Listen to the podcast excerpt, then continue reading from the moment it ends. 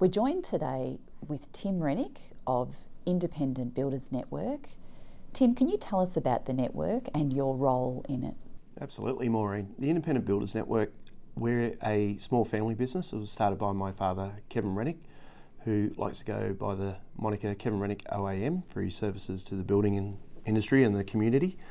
And Dad started this business 12 years ago with the Registrar of Building Practitioners and a financial planner to give smaller builders an edge in the building industry and also to hopefully compete with the mass marketed volume builders and building franchises. Dad had a history starting a franchise with his previous business, Hotondo Homes, which was also um, a family business that engaged a lot of our family, seven kids in our family, and about four of us were involved in the business at any given time. And that became a very successful building franchise. And Dad was supposed to have retired, but found his feet again. He's a bit of an entrepreneur and loves to work, and started this business back then. And two sisters and I currently operate in this business, and Dad has taken a, a backward seat. We're trying to get him to retire again, but we find that he gets itchy feet and he just wants to go out and help builders, even at the ripe old age of 88 years old, and he's soon to turn 89. And we feel that he might continue working like the Queen does at the moment. So the Builders Network, Tim, that acts as a co-op for smaller building companies? Yeah, we, we lose, use the term co-op very, very loosely, Maureen.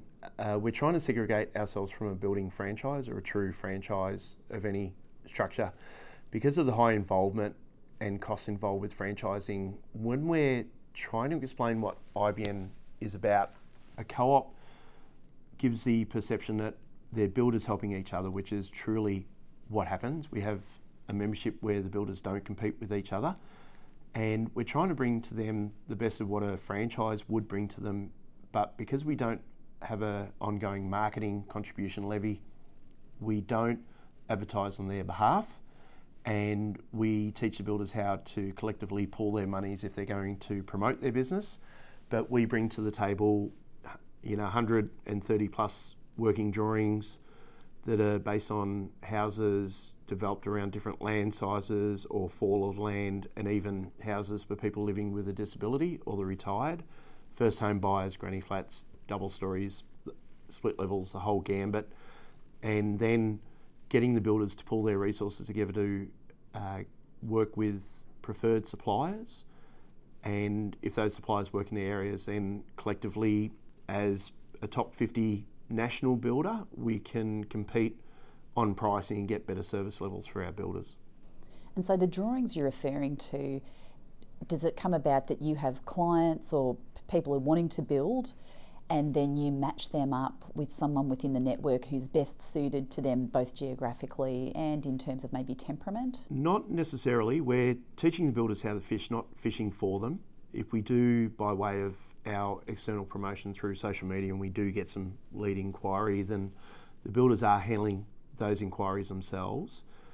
We have an ongoing professional development program that we're teaching them how to sell. My role specifically is to go out there and work in the trenches with them and teach them, and I will assist them with engaging um, with customers direct. We do have a full time lady in our office, Kathleen, who I literally refer to her, her as an archangel. She runs our CRM system, so she assists the builders with their time management of handling prospective clients, but we do lead them to the, the tank of water, let them drink. So we don't hand them leads or sales on a platter like a building um, sales agency would do, but we do help them learn how to deal with the clients. And so, what's the typical profile of someone who's a member of the IBN? Sure. Ideally, in our perfect world, and we try and get our clients who are our builders to dress up their perfect client, and we would say ideally it's a husband and wife team. And of course, nothing ever works ideally. So, we have a makeup of really good multi generational family businesses or partnerships that are non family. But I'll there's one common denominator in, in a lot of the successful businesses that um, are members of Independent Builders Network, and that is a, there's a female involved in that business somewhere in the structure.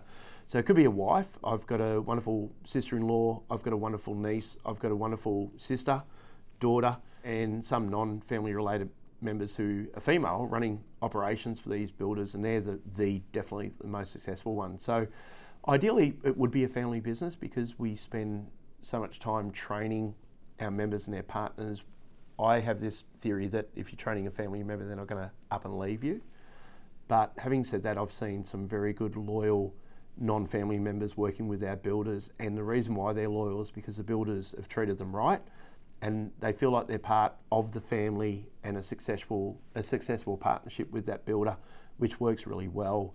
And at the end of the day, I want my builders out on the building sites, managing the sites, supervising if they're not on the tools, and if they've got a good person back in HQ, the office, which more or less is a family home, then that works really well for our members. With the last 12 months with COVID and predictions made this time last year that the bottom was going to fall out of the, the housing market and um, presumably the development market as well. What do you see for the next 12 months and moving forward beyond that? It's a very interesting question, Maureen, because I'll, I'll take you back to 2019. We actually suffered our worst year in the industry as far as I had been involved in the building industry, which goes back to 1983, believe it or not.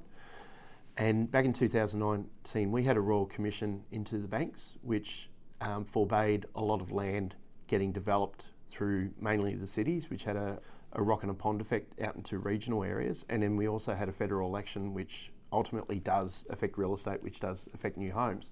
So coming into 2020, we were very bearish about the building industry, and I had some builders for the first time in their lives did not pour a slab. And COVID initially, we thought with the writing on the wall that we were going to have an ultimate demise, and it actually turned out, thank goodness, for the federal government giving out the home build grant, but it turned around the building industry immensely. Now, 2020, believe it or not, I have the majority of my builders um, booked out in 2021 for work, thanks to Scott Morrison. And now, uh, in the building industry, I find that we fight the octopus and we're getting whacked by another tentacle that is hindering building materials getting out to site and also a huge um, lack of trades that are available out there in the building industry. So, by and large, the volume builders and all of us smaller builders are facing a catastrophic issue with getting houses to start out on site because of lack of building materials. And is that the supply chain that's been interrupted? Yes, there's a supply chain. We we looked at materials coming in from overseas, and right now we've it has been related in the press much, but there's a hold up in the Sydney docks because of union So there are building materials coming in from overseas that are getting held up that nobody can do anything about. Uh, today I'm in a HIA meeting, and this is the first point in our agenda that I'm part of a bigger committee or group with the HIA, and we've got to try and work out how do we deal with this issue. And one of the things IBN's bringing to the table for our members is we're having a lot of legal training for our builders from lawyers and industry people who can give them guidance as to how to deal with this with clients who have not only personal expectations, but they've got external forces down on them from the banks the federal home build grant that they're relying on to get the houses completed, and through no fault of ours or the building industry, but suppliers that we there's a lot of builders out there who can't get houses started, which brings us back to two years ago. So when you ask the question, how do I see the future? The binary answer is 2021 is difficult for everyone, but 2022 there's going to be a bust coming, and that's our catch up time. What do you mean there's going to be a bust coming? Tim? So, right now, like I said earlier, since 1983 that I've been in the building industry, I've never ever seen the building industry as vibrant as it is now. So, the economic forecasts that are coming from the likes of the HIA is that 2022, 2023, there's a bust coming. Real estate prices will come back down.